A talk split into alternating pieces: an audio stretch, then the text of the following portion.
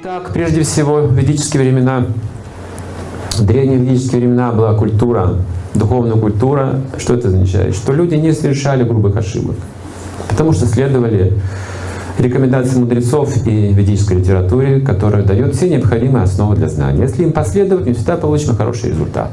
Всегда. Это называется веда или книга знания. Веда значит знание. Можно не понимать, почему это так написано, где доказательства, но если последуете, результат будет.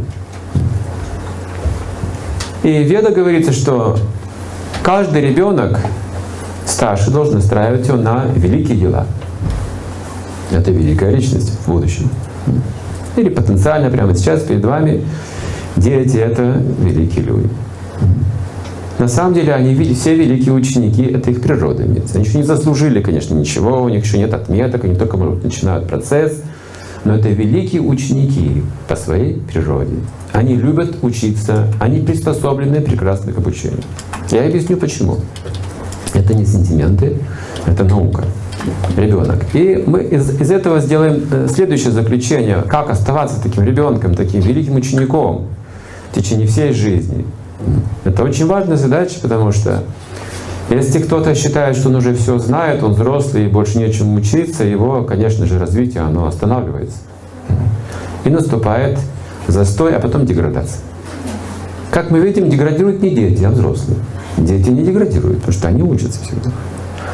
Это касается именно взрослых, потому что сейчас о взрослыми говорим. Оставаться детьми означает, что между взрослыми и детьми должна быть связь, единое что-то. Детство — это наша единая связь. Я объясню, что такое быть ребенком.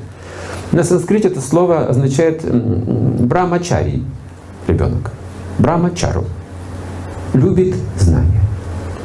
Так и описывается ребенок.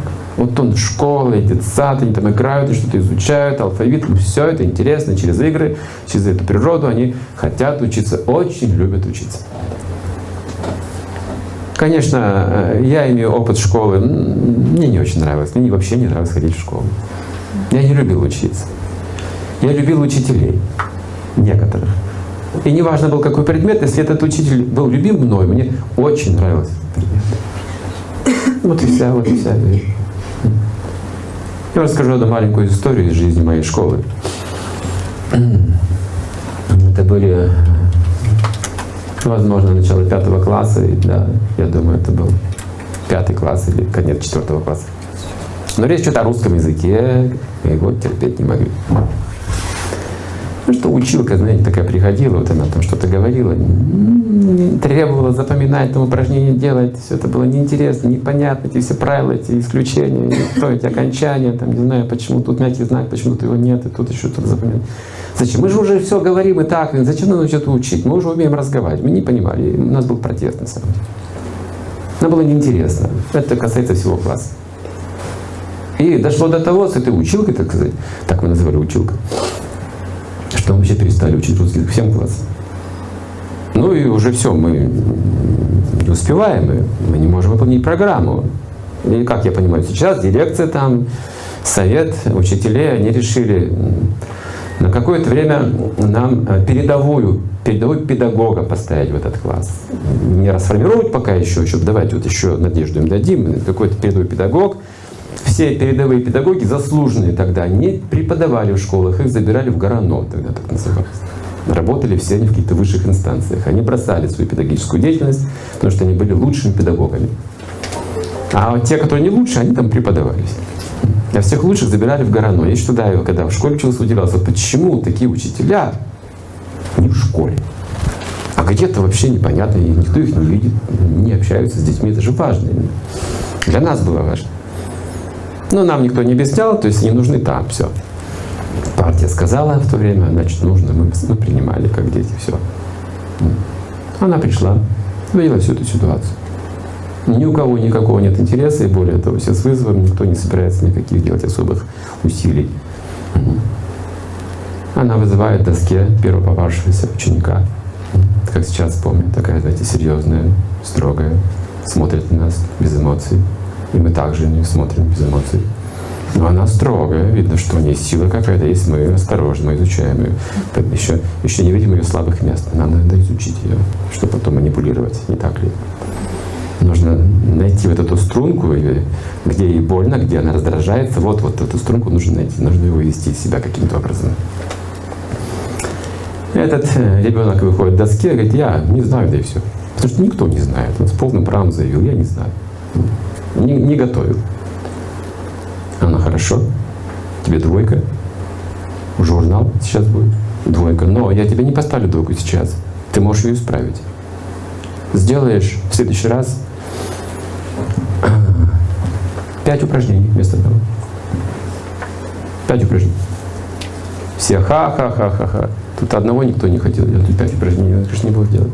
На следующий урок, она не спешит, где твои пять упражнений? Говорит, я не сделал. Я не собираюсь делать. Хорошо. 10 упражнений. Она довела до 30 упражнений это все.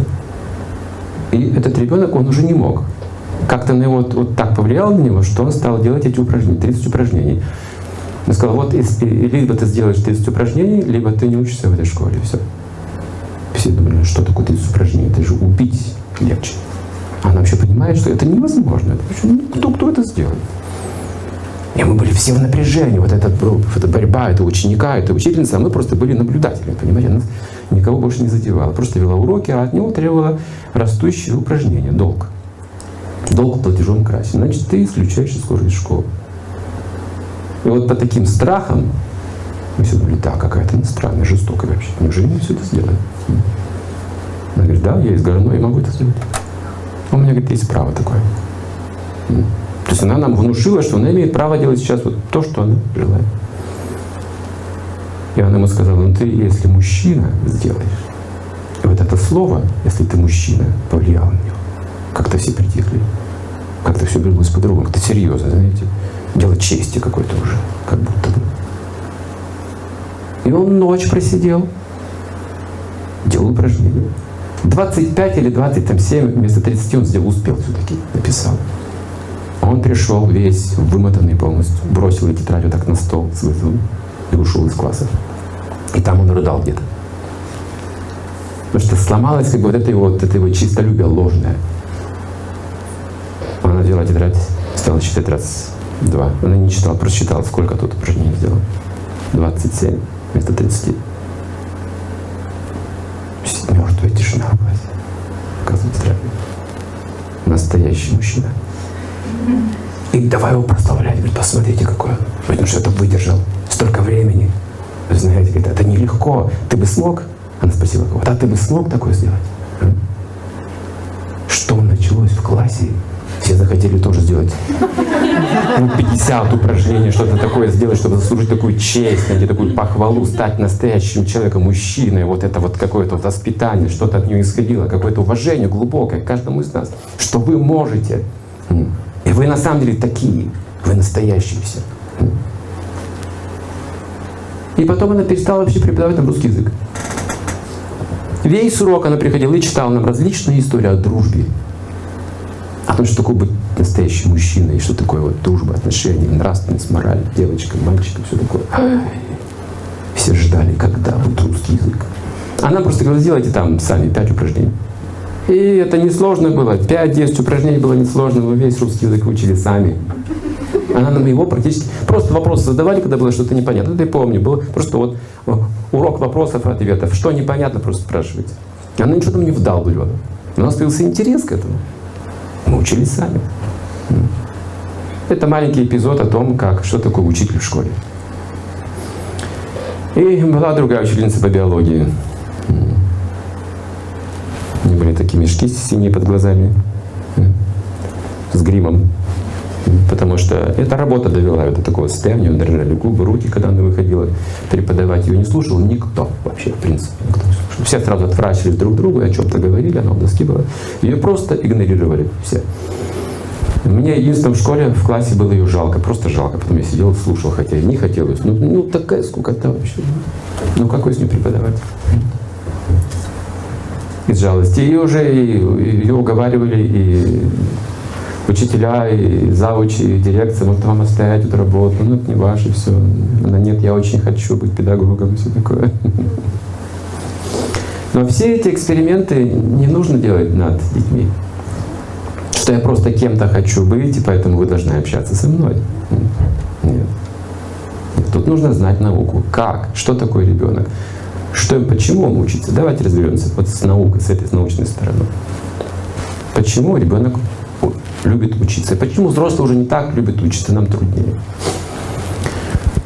Ведическая наука говорит, до пяти лет ребенок еще не способен проявить самостоятельного разума. Ну, может быть, в чем-то он может проявить какой-то разум. Найти пищу, может съесть что-то там, поднять что-то с пола, сломать игрушку может. Но принять решение еще не может устойчиво. Устойчивое решение до пяти лет, поэтому до пяти лет воспитывается как царь. Просто исполняются его желания необходимо. Это главная задача родителей до пяти лет. Он просто требует полного быть в центре внимания. Природный эгоизм такой, что он просто требует и должен получить то, что ему нужно. Но начиная с пятилетнего возраста уже проявляется личный разум, способность различать, что можно, что нельзя, что хорошо, что плохо. Уже нужно обучать этому. Мы ждем школу 7 лет. Два года потеряете очень ценного времени, не обучая ребенка. Обучение, значит, ну, алфавит нужно учить сейчас, там, или в три года алфавит знать, или уже писать в три года. Нет, нет, нет, нет, не в этом дело. Разум требует пищи. Ему нужно различать, что хорошо, что плохо, что правильно, что неправильно. И не просто различать, а ощущать. Вот он разум. Если мы услышали, что воровать плохо, но воруем, это не разум. Мне нужно почувствовать, что такое жизнь в справедливости, осознать ее ценность, ощутить это, пережить это. Почему это лучше, чем воровать? Почему лучше быть добрым, чем каким-то другим? Почему так? Потому что это приносит мне самому счастье.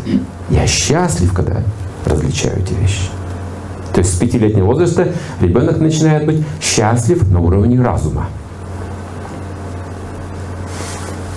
Если э, к этому его не готовить, он будет бояться обучения, потому что обучение, дисциплина — это строгое требование какое-то, это обязанности. А, скажем, в 7 лет идет э, ребенок в школу, и он чувствует, что там теперь нужно будет ходить, слушать уроки, отвечать, запоминать. И так 11 лет. Больше не бегать по улице, как я захочу, не быть свободным, смотреть. Если не подготовить его к обучению, он будет бояться школы. Он входит в какой-то непонятный мир отношений. Но если понять, что такое обучение, обучение это означает, что ты становишься более и более счастливым человеком. Это развитие разума будхи.